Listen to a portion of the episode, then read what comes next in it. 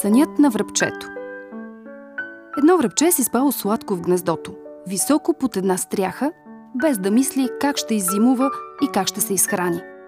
То спяло и сънувало чуден сън. Около него един куп пилци в най-светла премяна. Шиите им светели като атлас. Човките им били от злато, а перата им ставали ту зелени, ту червени. Очите им блестели от хубост като капка роса в ранния зори.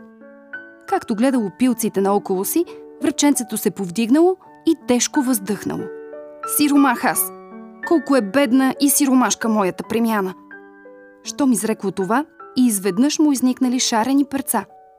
От радост връбчето заподскачало от клонче на клонче и не могло да се нарадва. То оглеждало своята пъстра премяна и само се чудело на хубостта й. Но още се не нарадвало и страшна беда се стоварила на главата му. Една змия, както се свила на кълбо, рипнала пред него и за малко да го налапа. Побягнало оплашеното връбче и ето друга беда. Един ловец, като го видял толкова хубаво, скочил да го улови. Връбчето се разплакало и занареждало. Ох, горкото аз, напусто се радвах. Ох, да ми е да съм пак с моите сиви простички перца и да съм в гнездото си на мира. Събудило се връбчето.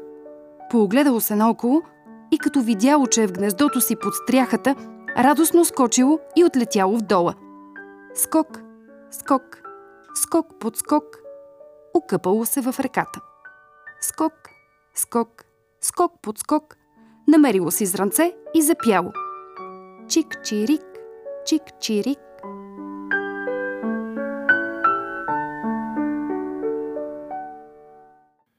И с сборник с народни приказки Дядо, баба, внуче. Издателство Български писател. София, 1984 година. Подбори редакция Елена Огнянова.